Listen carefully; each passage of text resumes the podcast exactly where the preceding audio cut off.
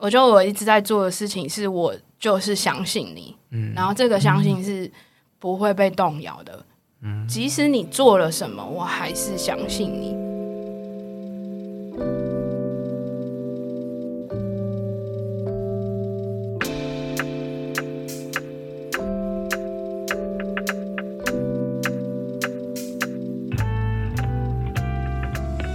大家好，我們是 Nobody Cares，我是邦，我是 Ryan。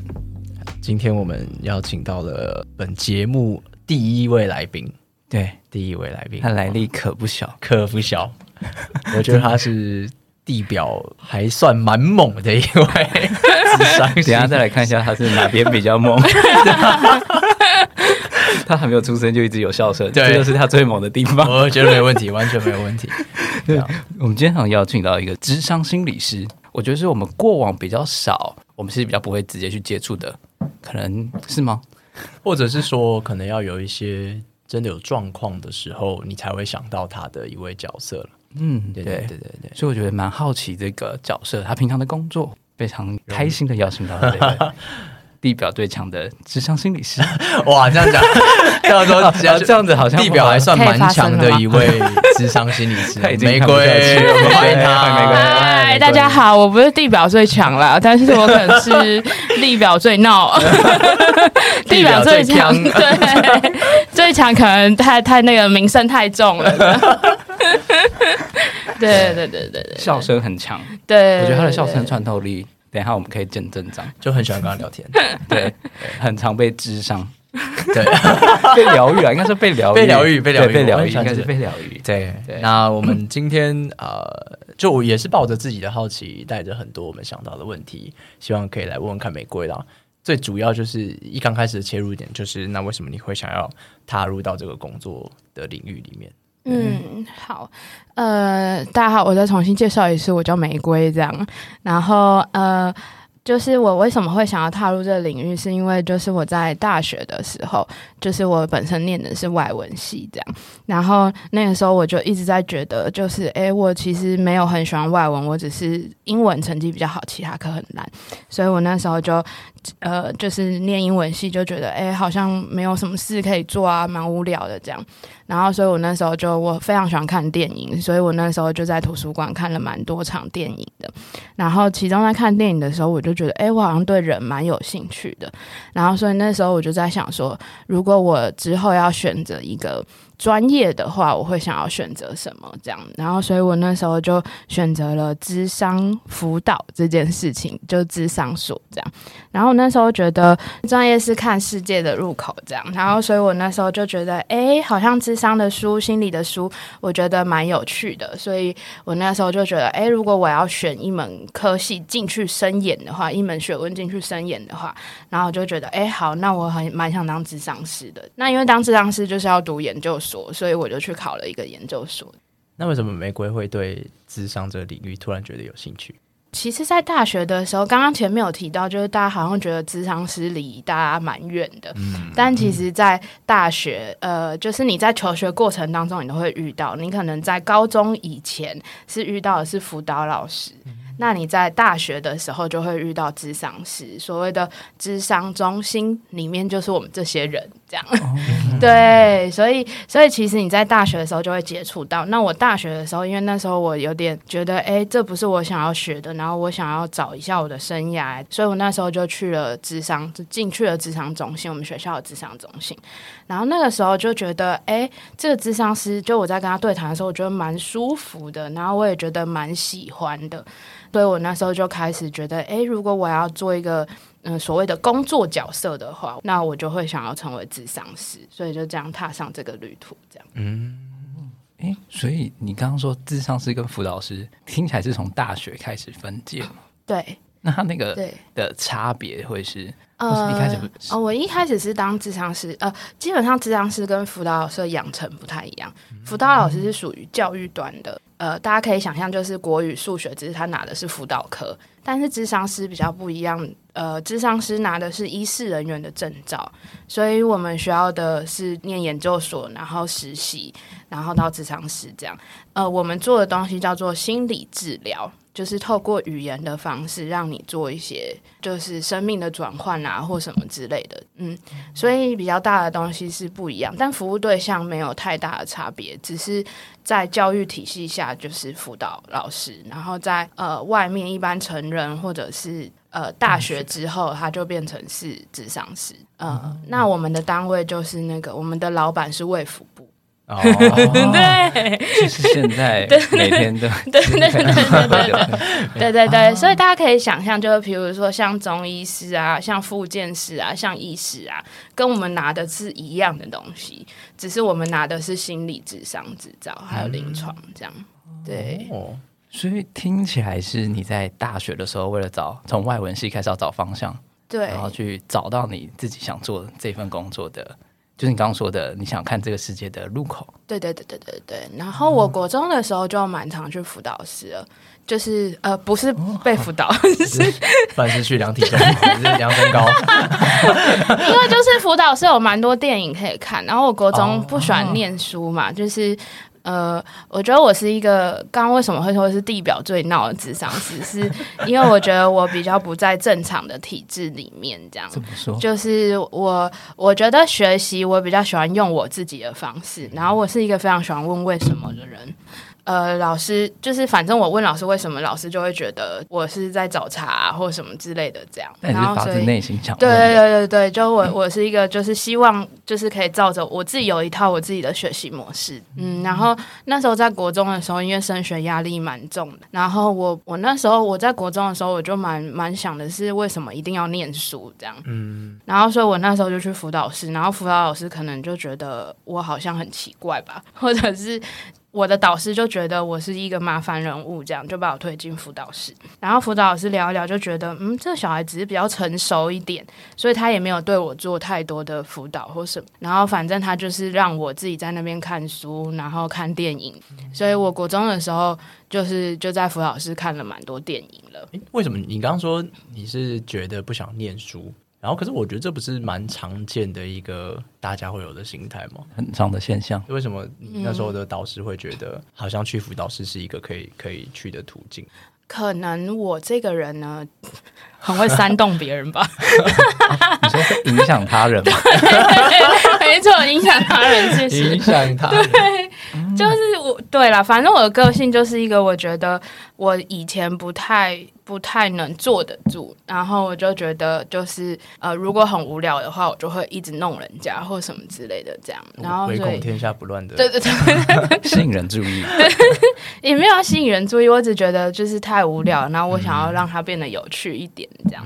对，然后在我那年代，就是国中其实还没有像现在国中老师这么的年轻化，很多都是呃一些就是很老的老师，然后有一些口音，对对对对对对对对对，教比较久的老师这样，然后所以他们就没有办法接受这样，然后又加上。就是他跟我谈，他也不觉得我有什么样的状况或什么，因为我就是一切正常，然后我只是爱闹别人，然后爱问问题这样，对，然后所以就把我放到辅导室去了。哎，那我问一下，就是因为你等于是在一个班上特别被拉出去辅导室，你回想一下，你当时你就等于是一个特立独行的人，嗯，你当时有觉得跟这些团体呃，应该同台之间，或者特别被老师拉走，我觉得，因为对我来说，去辅导室完全是一个非常感谢那个导师，就是哦，可能是因为我觉得我有一点蛮好的，因为就是通常被拉去辅导室的时候，国中大家呃，国中其实会有一个现象是，当你觉得跟别人不一样的时候，这个不一样的人通常都会被排挤。对啊，就是这是国中对对对，就不管任何事情，只要觉得对方跟你不一样，就会想要排挤他，这是一个心理现象。就是对我来说，我觉得我蛮好的，是因为就可能我个性蛮海派，或者是蛮随和的，所以我去了那个辅导室之后，然后又再回来，我觉得我的同学蛮蛮羡慕我的，因为我都会回来说，哎、我去辅导室看了很多书，很好玩的电影什么之类的。始煽动，大家都开始唯恐天下不乱。导师就开始头痛。对对对对对对对对。但但我到国三的时候，我就开始好好的认真念书了，这样。嗯，对对对，就开始踏上就是好学生之旅，这样。对说到说到学校的辅导室啊，你刚刚说辅导老师跟智商心理师的体系是不一样的。对那你曾经也当过辅导老师，对，那你可以就是跟我们说说你自己在当辅导老师的时候，有没有什么你印象深刻的事情吗？呃，因为辅导老师有蛮多可以选择的对象，小学、国中、高中跟高职。那我选择的对象是高职，嗯，然后是那种就是呃最最应该算是就是他们只要就是呃入学，然后就是来混学历的这样讲讲明白一点这样。对，然后我那时候为什么就是我当完心理师、智商师之后，然后我就觉得我不想继续当智商师。变成我的主业而变成副业的原因，是因为我觉得对我对智商师这个职业出来工作工作职业的想象跟我的观察这样，那我觉得对我来说，就是我就转换到了就是辅导老师这样，然后那时候呃会选择高职的就是孩子的原因，是因为我觉得教育不应该是分门别类的一个方式，而是让。就是每一个人长成他想要的大人，嗯嗯，所以我那时候就从智商转到教育了，嗯嗯，然后我就去当了辅导老师。刚说到那个对象嘛，为什么是高职生？因为我觉得我以前呢，就是跟这些人打的很好关系的 人，这样。那只是我比较幸运，我比较幸运的原因是因为我的家庭背景，嗯，然后我有很好的支持系统。但对我而言，我国中在跟这些人相处的时候，其实呃，他们呃没有一个好的家庭支持，或者是他们没有一个好的。呃，经济来源，所以他们其实没有一个人可以协助他们。呃，就是在他们迷惘的时候，告诉他们应该要做些什么。所以，当我那时候觉得，哎，我就是学成了之后，然后我就觉得我应该要对社会有一些贡献。然后，所以我那时候就选择当了高职的辅导老师。我希望我自己可以成为那个角色。嗯，然后呃，在这个过程当中，我觉得对我来说印象最深刻的是，因为我服务的都是那些黑社会老大，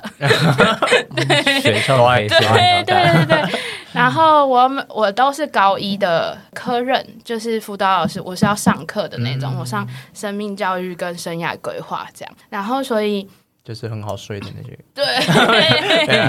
轻松的课，轻松的课，就是轻松的课，这样，对对对。那高职他没有任何的那个嘛，又加上他们不上课，所以我的课就非常的自由，这样就是受欢迎吧？对我想，我想要干嘛，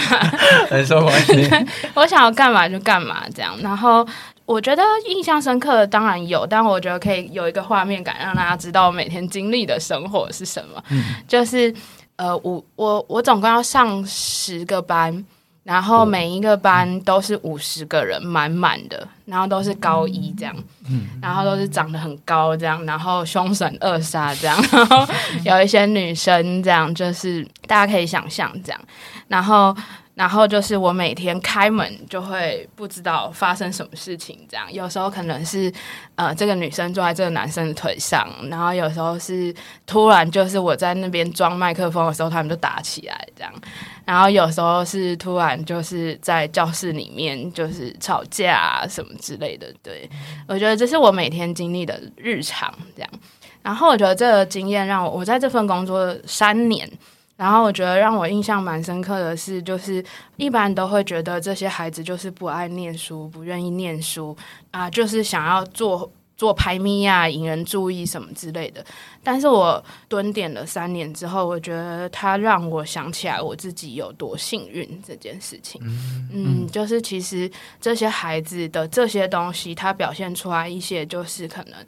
一般人觉得是一个不好的行为，其实对我来说，我看见都是一个他们在呼救，或者是他们在告诉，就是这些大人们说，你可以借由这些行为来理解我。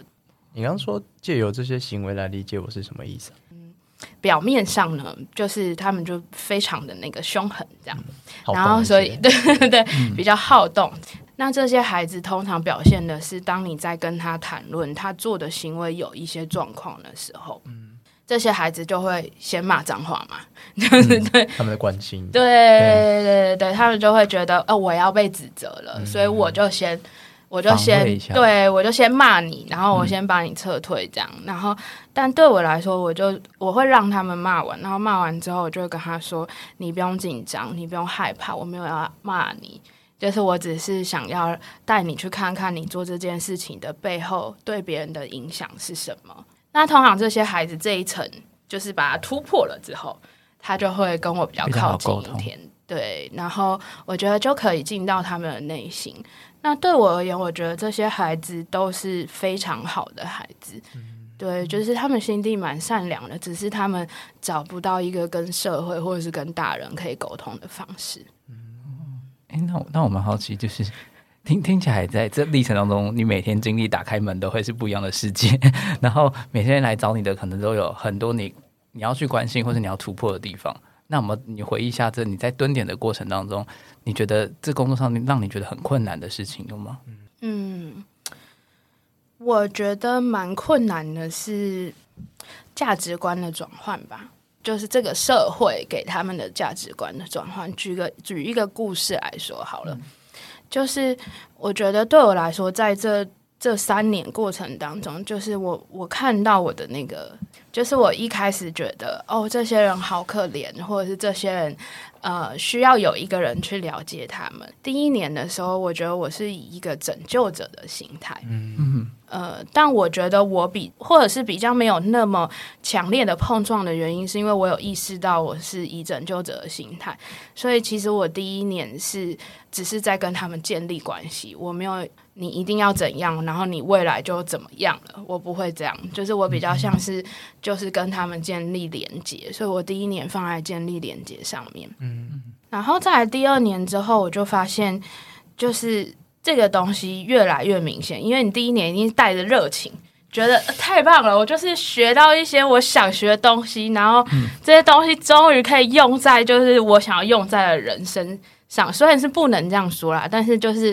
你就会觉得，哎，这个工具可以使用，那我可以改变，嗯，这个我、我一直很想要改变的现况。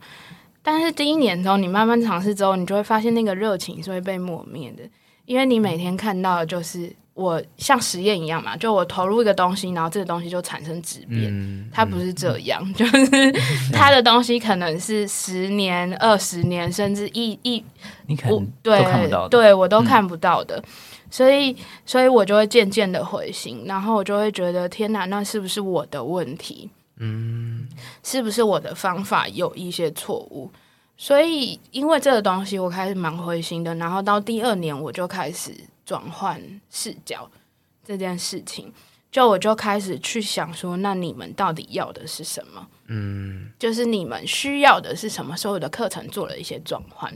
就我第一年的课程，可能都是在上一些我觉得他们想呃，就是他们对重要的，然后我觉得未来就是那个重要，可能不是所谓就是教育部或者是大家规定你生涯要是怎样，而是我我觉得重要的是，我想要带你去认识你自己是谁，嗯，比起就是工作的选择之类的，因为我觉得他们不一定未来会升学或什么的，对。但第二年的转换，我的课程就开始有一些不一样，所谓就是生命教育到底要教什么。生涯规划到底要教什么？所以生命教育我，我我觉得我呃开创了一个，就我教他们性教育这件事。与其去告诉这些孩子们不要做这些事情，那倒不如告诉他们正确的方法。我那时候想法是这样，因为这没有办法避免。你今天 Google 这么发达，你只要上网 Google AV 就出来了。其实，与其这样，那我倒不如教他们，就我刚刚说的，怎么样保护自己，也保护他人。你刚刚说你看见了需求，所以你调整了你的课程，还有大纲的走向。那是什么样的契机跟原因让你觉得这件事情值得拿出来讲？就是性教育这件事情。哦因为我看到他们就是，呃，因为高中生，然后又没在读书嘛，所以就是其实，然后又蛮发达的，然后这些人其实常常都在人蛇杂处的地方，嗯。嗯，然后所以这个东西其实界限很容易被打破。因为他们要接触很多很复杂的人，所以那个男女关系对我而言就会是一个相较于一般高中生来说是更复杂的东西，然后又加上有网络这件事情，所以那个时候我就就是我就抱持这个概念嘛，就我没有办法因为传统的传统是告诉我们说，哎、你不要做，你不要做，你不要做这样。对，但是我后来就觉得，与其告诉他们不要做，倒不如告诉他们怎么样正确，然后把他们那个关键扭转过来。我要做这件事情之前，我可不可以先想一下会有什么样的影响？嗯所以，所以我那时候的课就我上了五堂课，然后就告诉他们说，保险套、避孕药要怎么吃，然后避孕药对身体的影响，然后如果你怀孕了之后，你要负担的那后面庞大的东西是什么？然后，如果你今天真的做了什么事情，你要来找谁？我甚至还跟他们讲说，A 片上面的东西不是真的，对对对对对对，我做了蛮多研究，然后我就觉得我把它当成一个专门的课，就有生命教育在上这个，然后生涯规划我在上的是，就是我觉得一开始是我想让他们去认识他们自己是谁，但我后来发现他们没有办法，所谓的没有办法是找不到那个入口，嗯、因为对他们而言这太难了。对他们而言，就是他们只想要立即、快速的，就是满足需求嘛。所以对我来说，这些孩子没有办法做这件事情，因为他们就是长期被喂养嘛，就像媒体一样，就是我们长期没有那种延宕满足嘛。对，就是我们想要一个东西，Google 就马上找得到。对，嗯对然后所以这个东西是被打打坏的，就是他没有办法等待，所以。就回到我刚刚说，他认识自己这件事情是需要等待，而且他需要很深入、很精致的进去，你才会拥有一个就是意想不到的满足感。这样，然后所以那时候我就在想说，这些孩子在现况没有办法做这些事情，我就在想说，那我转换视角，我要做些什么？所以就一样，就是生命教育从性里面，那生涯规划我可以做的是什么？我就教他们怎么样去搜寻关键字。用关键字去搜寻到你想要的资讯，然后你怎么样去判断这个资讯到底是正确还是不正确？对，这个是试读的一个对，感觉吗？呃，我不知道要不要媒体试读，对对对，但我觉得有点像是教他们，呃，有没有这个，就是教他们辨别那个资讯的正确，嗯，然后教他们怎么样去找到他们要的，准确的找到他们要的东西。因为对我而言，我觉得他们很多的时候需会需要用到 Google，会需要用到 Hashtag，Hashtag、就是一种关键字嘛。对，那他们怎么样在这些东西精准的找到他们要的，然后知道这个要的东西是对的的还是不对的？对，两个比较大。第二年的转换，就回到第三年。第三年，呃，就是我做了这个转换之后，然后就以为我应该可以靠近他们一点。事情跟你想的不一样。对，后来我就发现，天哪，就是我们关系有更靠近，然后我的课堂有更多人投入这件事情，然后孩子们也蛮喜欢我的课。但是后来我就发现，那为什么我没有转换？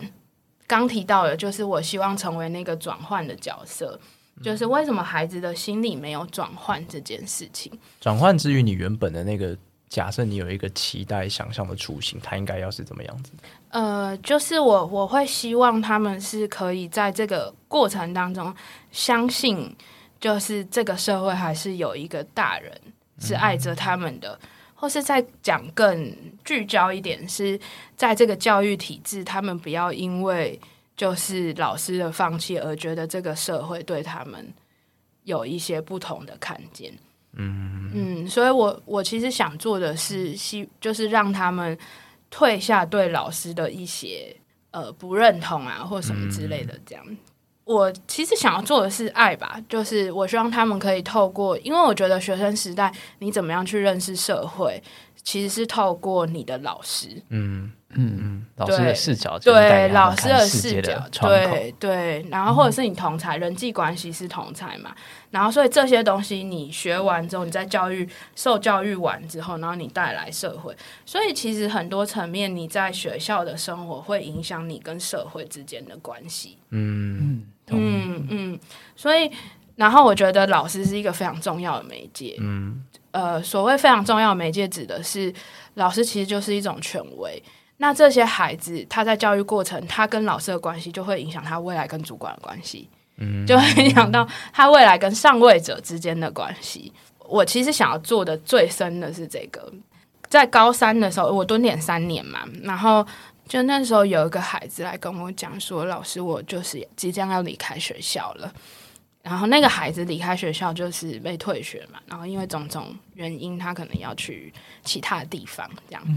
然后他就跟我说：“嗯，我觉得我蛮尊我我蛮尊重你的，所以我想要来跟你告个别这样。然后我心里也有一些话想要跟你说，然后就说好。然后他就说：老师，我觉得。”呃，我有感受到，就是你呃在上课的时候都以我们为主，然后很呃很想要靠近我们，然后很想要呃关心我们，这样很在乎我们这些东西，我感觉得到。然后同时我也感觉得到，你很想要带我们去某一个地方。嗯。可是老师，我知道这个地方很好，但这个地方是那个地方很好，但是我真的想去吗？我不知道。这个话，然后他就再讲了下一个，我真的去得了吗？嗯，他就一个问句来。对对对，呃，我不知道大家听到这个 就是有没有什么样的触动，但是我在那个当下，我觉得我的那个心就是震了一下，到包含此时此刻，我自己也觉得讲了有点有点悸悸动吗？我不知道，就我心里有点对比酸。这个孩子第一个在问的是。老师就是呃，你想要我去的地方，那个地方很好，但是我真的想去吗？然后我我自己在听第一个话是他在告诉我的是，我没有在贴近他们，就是我我那时候就发现天哪，我没有把主体放在他们身上，即便到了第三年，对。然后第二个话是我我即便我想去，我去得了吗？我觉得他是一个非常悲痛的呼喊，就是。对，想要也不一定。对，然后我就觉得天哪，就是，嗯，对啊，就是想要也不一定到得了，所以我就发现，就是这个孩子的总和，在我面前，他是他后面是聚集了多少东西，然后多少影响因素综合成他一个，然后那背后是多少结构性的问题，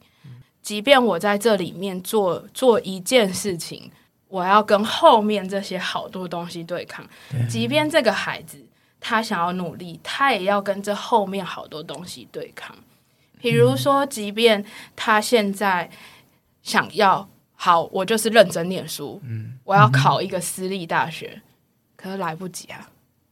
因为国中的没有打基础，高中没有打基础。即便他每天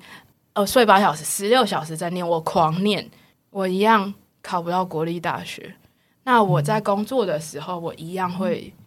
被说，就是，嗯，对，就是一样，还是会有一些社会价值观的一些看见，对，对，所以，所以他这两句话让我有一个蛮大的启发。第一个启发是我刚刚说的，就我感觉到我还是有在压迫他们，用压迫这个词可能太强烈，但是我觉得。对我而言，我觉得他给我蛮大深刻的反思，就是我觉得我还是带着这样的视角，即便我自己隐藏的很好，或者是我即便想要跟他们连接，但是我心里还是有这样的东西，我还是有这样的意图，所以就会让学生感觉到。第二个是他在跟我讲的是所谓的阶级流动这件事情，这也是我一直蛮好奇的，就是我一直很想要深入研究的这件事情。就是孩子一出生就决定了他的阶级，我觉得这是非常不公平的事。嗯，对。然后，但是怎么样可以让这个阶级有流动？这是第二个话说的，我去得了这件事情给我的反思。然后另外一个反思是，我在想的是，让他们来上面真的是好的吗？我所谓上面就是底层变到中，嗯，做呢做到那个阶级流动对之后，是真的对这些人好的吗？对我究竟用什么样的视角去看他们？其实我背后已经有一个假设，我觉得是好的。嗯，可是其实不见得是好。对对对，所以其实对他们而言，就是他们可能觉得我现在生活就很好，你干嘛？是你们用一种对，是你们用一种强势的眼光在看我。对，所以。所以这个孩子跟我说完这两句话之后，我就毅然决然觉得，哦，我不应该再待在这个场域了。就我觉得，觉得我应该要切断了。我所谓的切断是，可能是我要暂停，不见得我不继续做这件事情，因为我发现，对，或者是我应该出来 refresh 一下。对我没有去限制我任何的角色，或者是我要做什么事情，就如同我刚刚在前面讲的，对我来说，我有一个愿景，就是愿我爱的社会与你彼此有爱。所以只要能做到这件事情，任何形式都可以。这样，嗯对。我想我想问，就是如果从你的角度，你已经经历过这三年之后，那现在如果我们都不是这些专业的大人，就是我们也没有读过这种心理或者什么的，那面对这些孩子，或者你刚刚说同样都是高职生，或是不同的孩子，他们目前处在这些状态下，这些大人要怎么面对，或者是要怎么，嗯，我们要的角度要怎么去做，才可以去挖掘孩子背后他想做？因为我相信你刚刚说前面有孩子有很多一道墙在前面，通常都不会想要跟你沟通，嗯嗯，对。我觉得你问的问题蛮好的，呃，蛮多人问我说：“你怎么觉得这孩子不会打你？” 对，你怎么可以有办法在这当下觉得这孩子不会就是骂你骂到死？对啊，或者是对，你怎么不会觉得就是这个孩子，就是你让他情绪爆发，然后情绪会更糟？嗯，就蛮多大人问我这件事情的。然后我觉得对我来说很重要的，其实不是背后这些。呃，我我觉得专业有加成，但我更想要谈的一个东西叫做相信每一个人都是以善意出发。我觉得我一直在做的事情是我就是相信你，嗯，然后这个相信是不会被动摇的，嗯，即使你做了什么，我还是相信你，嗯嗯，我觉得我就是可能有这个翁大吧，就是那个。转换成国语，我不知道怎么讲，傻劲，傻傻劲，对对对对，我就觉得，我就觉得，只要这个孩子愿意跟我接触，我觉得一切都是好的。嗯，然后我一直都相信他表现出来的行为，只是他用这个行为想要告诉我一些事。嗯，对。那我们就是尝试着去。对，以善意的方向解读他的这个行为。对对对，其实我觉得那个转换视角就会差很多嘞。嗯，对，你想想看，就是妈妈在骂你的时候，我跟你他想到 蛮多家庭或者是学校都会有到。对啊，其实这个视角转换，很多社会完全都不会有。对。对啊，或者是对，你可以感受一下，或者是一般人自己吵架会有冲突什么的。我觉得蛮长都会有一种，就是我觉得用一个大人角度会觉得，哎，我就是要保护你，或者我不希望你受伤。但很有时候很难去挖掘，或是第一瞬间说，其实我是相信你有办法安全吗？对对，蛮多都会是一个，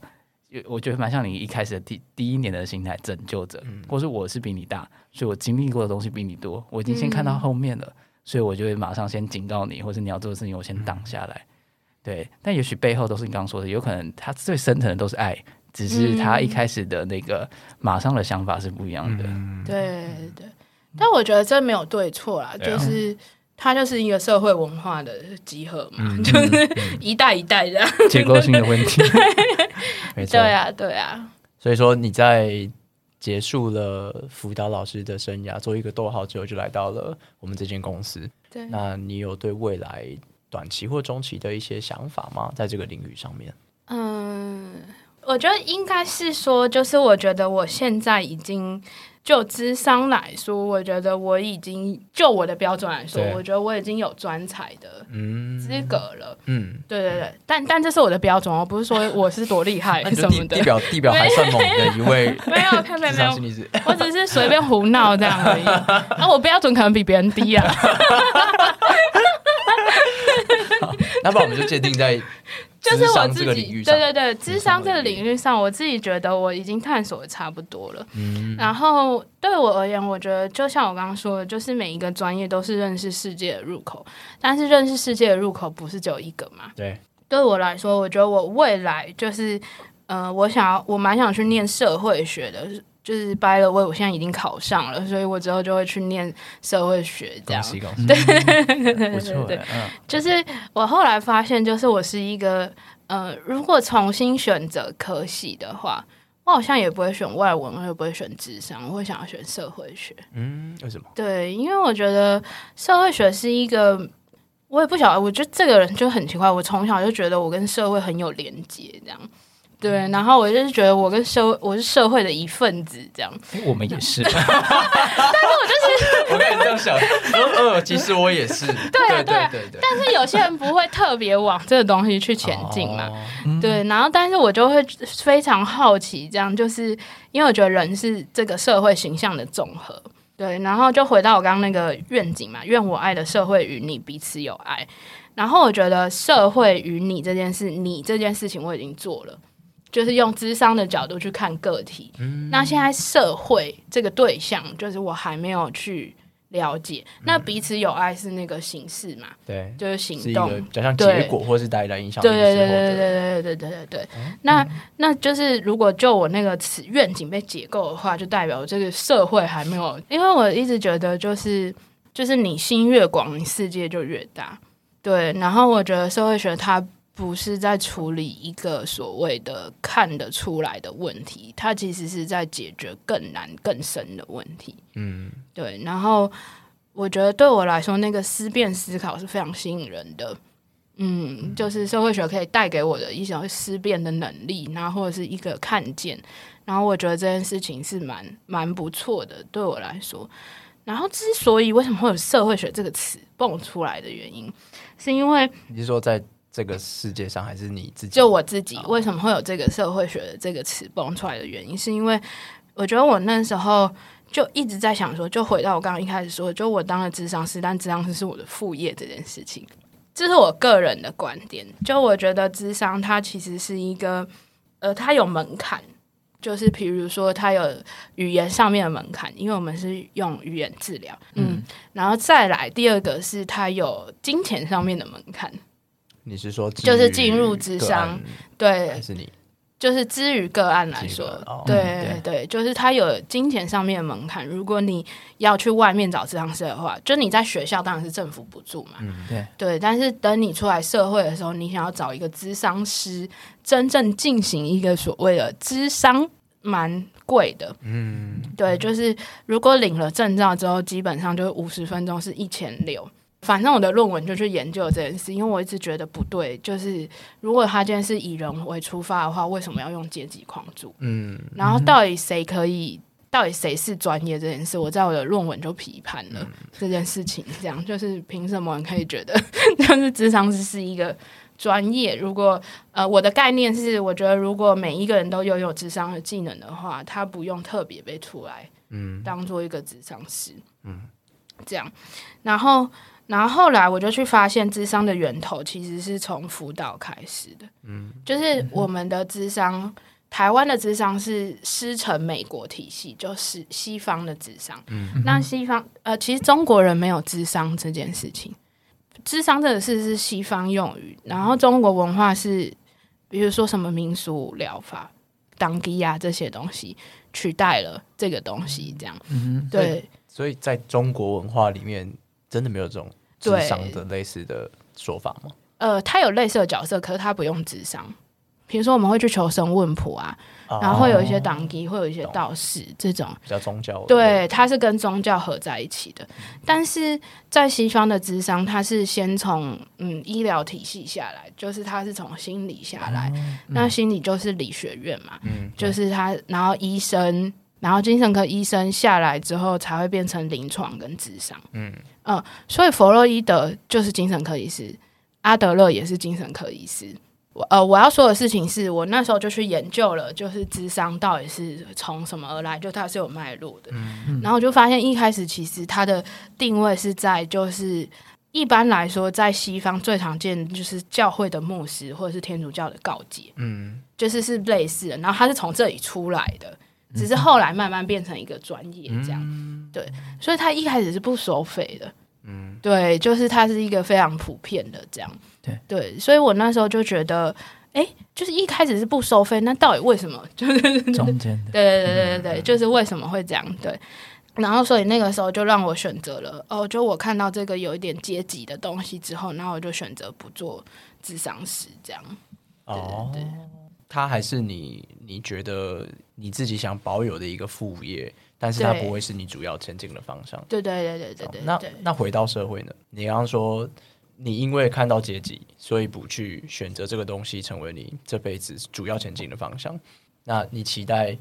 就是在这个领域里面，在社会学这个里面看到什么？然后你期待它带给你什么样的收获？嗯，我期待看到的是，就是如何以一个就是社会学的视角去看待一个人。对，因为我想重建的是人跟社会的关系。嗯，对。然后其实就回到我刚刚一开始做的，就我是我其实对就是阶级流动这件事情蛮有想法的。嗯嗯，然后我期待可以透过就是社会学里面的一些不论理论或者是一个社会学家他怎么看待事情的这个脑袋的思考方式，然后让我可以在看一个人的时候可以有这样的视角。嗯然后我自己有一个期待是，就是当我身为智商师的时候，收费是可以调整嘛，但是我更希望的是。我也要一点收入，那怎么样让这个人可以，比如说一般人做十次，我可能做三次就可以结束了。嗯，对，那我觉得从十次到三次，你要有很多的技能。对，对对，那我觉得社会学就是一个我目前想要学习的。所以对你来讲，你的 你的最重要其实就是回应到你从以前一刚一直说的愿景，对对，就是你其实你，我觉得你好像蛮清楚你自己要走的路，所以你只是透过一开始的智商，然后后面可能接下来用透过社会学的方式，还是实现你刚刚的那个愿景。嗯所以我我只是单纯想要走这条路，你觉得他需要什么样的能力特质，或是你觉得他需要什么样的管道开始去找寻这些资料吗？呃，我觉得可以先回应特质。第一个是你要对人有非常大的好奇。嗯嗯，呃，第二个是我觉得那个特质是你可能需要有一个非常平易近人的特质，怎么说平易近人？就是你个人，呃，应该是说你要让人家有一个比较好跟你建立关系的门槛会比较低一点。嗯嗯对对对，懂你的意思我不知道，因为我没有办法用特质啊。比如说，你觉得温柔，然后或者有些人，呃，他比较坚定，他有他自己的信念，其实也是有这派智商师对个案也是蛮有帮，也是会有帮助的。所以我觉得，与其讲特质的话，倒不如是要有一个，就你本身是要有一个，就是可以让别人跟你建立建立关系的那个门槛，要比一般人低一点。对对对对对。对对 对，然后，然后再来是这个，你平时可以检测你到底适不适合。对，然后再来是你要很喜欢听别人说话，应该是说你也可以说，但是其实在做的是听、倾听这件事情。对，如果你真的要说一个专业的话，其实我们在做语言治疗，通常倾听是我们的专业。就怎么样听到弦外之音，然后怎么样，因为我们工作就有语言嘛，对，嗯，就是你你要辨识一下你自己喜不喜欢听别人说故事，嗯。这样，然后再来是你对人有没有好奇，好奇心，就是你听完一个故事之后，你会不会想要多问他一些问题？嗯。这个都会是我觉得，如果你有这些特质嘛，或者是你有这些就是都打勾的话，那我又觉得你蛮适合来当治疗师的。呃，如果你真的想要考这件事情的话，我蛮建议的是，你可以去体验一下智商。怎么体验？就是比如说你在学校、大学，就你就去智商室走一遭，这样在学校里面就去找辅导老师或者去找智商老师、智商师这样，嗯对，然后你就去给他智商一次，然后你看看那个感觉是不是你喜欢的，嗯。因为有些人他可能会想象某一个形象，对但是他真正在做的时候，因为那个才是真正的工作场域啊。嗯对，对，所以你要看看你自己喜不喜欢。那如果成人的话，呃，比如说跟智商有相关的一些 YouTube 影片，嗯或者是一些就是书，现在蛮多的。然后你可以去辨识看看你自己喜不喜欢。嗯嗯。因为对我来说，好像能力不太重要，因为我相信，当这个人真心喜欢这件事情的时候，热情是会大过于能力的。嗯对啊，那他才是持续可以变成专业蛮重要的一个关键。嗯，就热情可以带动能力的成长跟渴望。对对对对对对，那有人曾经有曾经因为想要理解智商这一块的发生的事情，或更有画面，然后请你帮忙智商的吗？通常不是请我帮忙这样，就像现在问我这样。啊，小聊。对 但我相信，应该在真的在正职的工作，比如说大专院校，应该是会有蛮多。嗯对对对，因为大学生会面临到生涯，只是我的工作场域没有在大专院校。嗯，对啊，那蛮好奇，在最后的这一刻，如果可以让你许个愿的话，你可以许任何一个愿望，那你会想许什么愿？是随便乱许的，随便随便对啊许。对，好，呃，我我希望啊，就是呃，就是每一个人内心有相信别人的这个东西，它是它是可以不用那么费力的去维持的。就他一生下来，他一定是每一个孩子都是被抱持着期待跟祝福出生的，所以我觉得每一个人生下来都是好的。对我而言，就如果硬要好坏话，就是 对，都是一个完整的个体，然后他都是充满爱来到这个世界上，嗯。然后，只是我觉得随着我们的成长，然后随着我们的人生阶段，我觉得这个爱跟这个相信需要费很大的力气去维持，因为有很多的挑战，有很多很复杂的因素，我就会觉得啊，这不就是我们内建的？为什么我们要对？为什么我们要费那么大的力气去维护这个东西？你说，你现在摊开来看，所有智商心理师最近心理很有名嘛，就是对、大家开始从症结的事件，然后一连串的事件开始关注到人的内心。但其实你去整个就是那个牌面，就是如果把这些智商心理学的书都排出来，跟心理有相关的书都排出来，其实它最重要的一个核心就是爱。嗯，对。然后我觉得对我而言，这东西本来就是内建的。你出生本来就是爱，因为你就是带着爱出生啊。但发生了什么事情，会让这个爱需要一直被不断的磨练，或者不断的找回，或者是不断的测试。比如说我们在亲密关系里面会测试，嗯对在家庭关系里面会测试。对，那为什么我们要不断证明，就是我们是有爱的人？对啊，出生不用任何证明啊，你出生有需要证明你是一个有爱的吗？还没有啊。因为爸爸妈妈、你周围的人，甚至护士跟你不相识的人，开刀的医生，他都会觉得啊，好棒哦，新生儿出生了。对啊，所以我的如果真的让我许个愿的话，我希望每个人可以爱的不要那么费力。嗯、好像很棒的结尾。我觉得很棒啊！我觉得哭了哭了，这件事情真的蛮重要的对啊，啊！就真的，我觉得发现真的是你刚刚讲那个，我才有意识到，其实我们一直都带着这个在身上，但是我们却要一直要找回它，但它本来就存在我们的嗯。里面的。哦，最后我我我想要说一下我自己有本身的 hashtag，就是我自己 觉得，就是我非常喜欢一句话，就是我喜欢你，只是因为你是你，就你不需要跟我证明你有多好，或者是你不需要，就是因为你穿的怎么样或什么之类的这些东西，我都不在乎，因为你就是你自己。感谢今天玫瑰来做客我们的 Nobody 对 cares。Nobody Cares the Podcast，然后也希望啊、听众可以借由这一段旅程，然后去知道去找寻到自己内心的爱是什么样子。那虽然说爱它真的好像不容易被定义啊，每个人对爱的想法肯定会不一样，但我觉得，呃，至少我猜想，我们能够不去爱的那么费力，是大家都能够去追寻的一件事情。嗯，对，即便说用你自己内心的爱跟玫瑰不一样，我觉得没有关系。但是我们能够更舒服的、更轻松的、更不费力的去追寻那个你心中的爱，希望是每一个听众都能够朝向的，朝向的。嗯，对。如果你想找我聊聊的话，也可以私讯给他们，我也留言留起来，就我觉得蛮大家可以留言，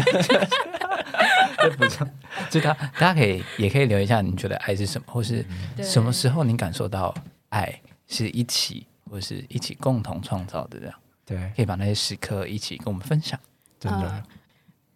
感谢玫瑰，然后希望说听到这一集的各位听众们，也可以不要爱的那么费力。感谢大家，我们是 Nobody Cares，下回见，下期见喽，拜拜。拜拜。拜。